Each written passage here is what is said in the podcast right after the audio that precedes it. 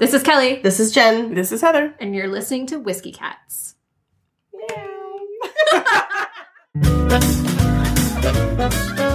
This episode of Whiskey Cats is a little bit different. We're turning the mics around and listening to you, our awesome listeners, tell us some amazing whiskey memories.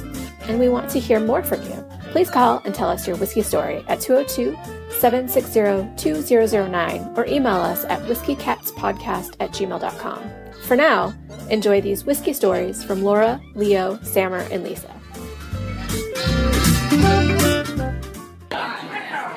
Hey, what's your story? My first whiskey story is much more rebellious than my husband Jeff's. I first experienced whiskey in high school. My good friends and I would pilfer small amounts of alcohol from my friend Tina's parents, as most teenagers do, but don't have the aptitude to know what mixers go well with certain alcohols. So often we would drink rum, and would mix like vodka with orange juice, and my friend Tina's parents were Costco shoppers, so they always had ample supplies of orange juice. So we once pilfered into a Deer Park water bottle a shitload of whiskey, and decided to mix it with some Tropicana orange juice. You are a monster.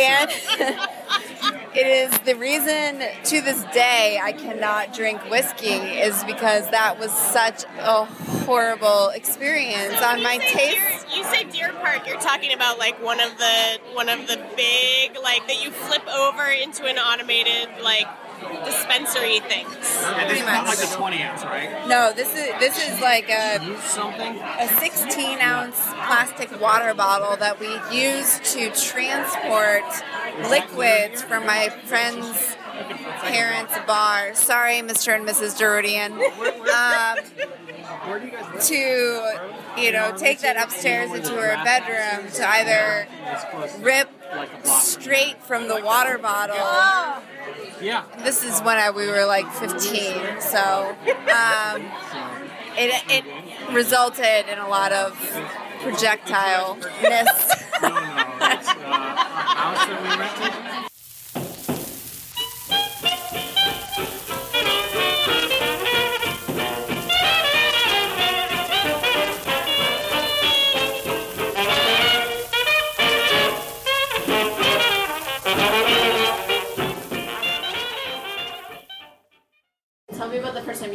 The first time I can remember ever having whiskey was over Christmas break when I was in college, and I was in the basketball band, and we got like a $20 per day. But I lived in town, so I went and stayed in the Swank Hotel, and I gave my $20 to one of the older kids and said, I want Crown Royal, because I thought Crown Royal was classy whiskey because it came in the little purple thing. Yeah. And it turns out that Crown Royal, that's not the worst whiskey, but whiskey was never my thing. I never liked the Scotch whiskey. But then I met an Irishman at some point in law school, and we were out drinking, and he introduced me to Irish whiskey. What Irish whiskey? Do you know which one? Bushmills. Because he's from... So Northern Irish. Right, Protestant whiskey. Right. Well, because he's from... Bally something up there. He's from up there, and that was amazing because it didn't have that smoky, peaty taste. It was very smooth. Right. And then of course, you have the Protestant whiskey, but then from watching The Wire, you got the good Catholic whiskey and the Jamesons. And so now I usually keep a bottle of each in the house, depending on who comes over. I can serve it. But the most important lesson I remember from my first time drinking Irish whiskey is never try to keep up with an Irishman drinking Irish whiskey. And so that I consider that my first time drinking whiskey.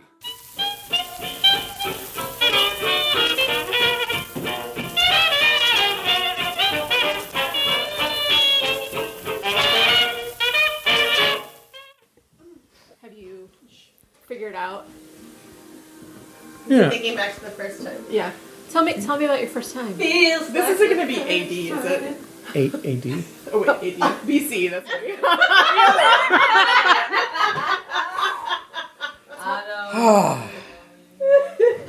So my first time drinking whiskey was out of my uncle's cabinet in high school, and it was Johnnie Walker Black because we were in Kuwait. And alcohol is illegal in Kuwait. And the black market currency of choice is Johnnie Walker Black. And I thought that was a pretty good whiskey. And I thought all whiskeys were kind of like that. And it was fine. And then somebody brought Johnnie Walker Red. And it was the most miserable thing I've ever had. And that's sort of when I began to understand that there are qualities of whiskey, and today, like, I mean, Johnnie Walker Black's fine, maybe, but like, I really wouldn't drink it. I like something more smoky, more like a Scotch, powerful. Yeah, I mean, a proper like Islay single malt Scotch would be perfect. Yeah. So why was it the only thing that was available to drink at the time? Yeah, pretty much. Were you sneaking it? Sneaking it. My cousin went and got it, and his parents were there. So, I mean, it's not like they didn't know we were drinking it, but we didn't, like, go into the living room and say, hey, do you mind if we drink all your whiskey? Yeah, it was fine. I also remember my cousin making... one year for the Christmas party, making a punch, and he put all the sugar in a punch bowl with 3 different fruit juices and then a bottle of Johnnie Walker. And again, just to emphasize the illegality of the Johnnie Walker, it would go for $120 on the black market, which is, it's not... worth half of that. But man, was it delicious in that punch. And I think of the people who were drinking that punch, only 2 or 3 of us did not pass out. It was a pretty good punch.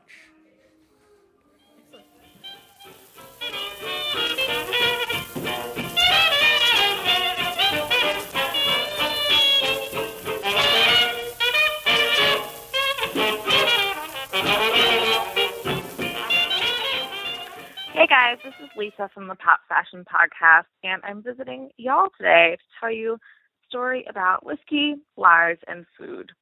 First, the lie. Anything you see on the internet or anyone I meet in public will think that I was born in Philadelphia and raised in Philadelphia. That is a lie. I grew up in a little town outside of Philadelphia called Bristol, and it has 0 claims to fame. But more recently, it got a distillery, and it's called Dad's Hat, and they make many varieties of whiskey, and they're some really excellent people, and they set up shop in this old factory facility that had been used for years, and it's this awesome old place, and of course, they want people to come and see what they do. So I went on a small tour with... I had an ex-boyfriend who worked in the booze industry, so he was great for connections, and I was always overserved. But we went on this little field trip, and we took my family, none of who are big drinkers. And they started tasting these whiskeys, and I didn't even like whiskey at that point. But what I noticed was that they had some really good snacks. And they had, like, big pretzel rods, which are great, because whenever I'm drinking, I want something salty. But I also noticed they had a healthy supply of Entenmann's chocolate-covered donuts. Like the regular cake vanilla donut with the chocolate glaze on top. And I was very curious about this. When I finally asked, I was like, who has the craving for Entenmann's? And they told me that when they're tasting whiskey, the most excellent palate cleanser is a chocolate-covered Entenmann's donut because the icing has a little bit of like a waxy finish, and it turns out it's great in between trying whiskey. I still wasn't trying the whiskey with anyone at this point because I still didn't know what I was missing, right? Like, I was just a fool at this point. But every time they tried a whiskey, they spit it out on the floor, because this is what you do so that you don't get drunk. And they would take a bite of their donut, and then they would talk about it, and then they would try another one. So every time that they took a bite of their donuts, I would take a bite of the donut that I acquired for myself. So really, they were all getting a great whiskey education, and I was just eating chocolate donuts. So now I'm determined that I'm going to have to go back to Dad's Hat and actually try the whiskey while they're making it, like while it's in the barrels, see what's really coming out of there. But I'm going to make sure that they have chocolate donuts before I visit, because I feel like I'm going to need to get the whole experience. So thanks, guys. I hope you enjoy some good whiskeys this week, and maybe you want to add some donuts to your setup. Just a suggestion. Bye, ladies. Thanks again to Laura, Leo, Sammer, and Lisa for sharing with us their whiskey stories. Please call us and tell us your favorite whiskey memory at 202-760-2009 or email us at whiskeycatspodcast@gmail.com. We'll be back to our normal format next time. Cheers!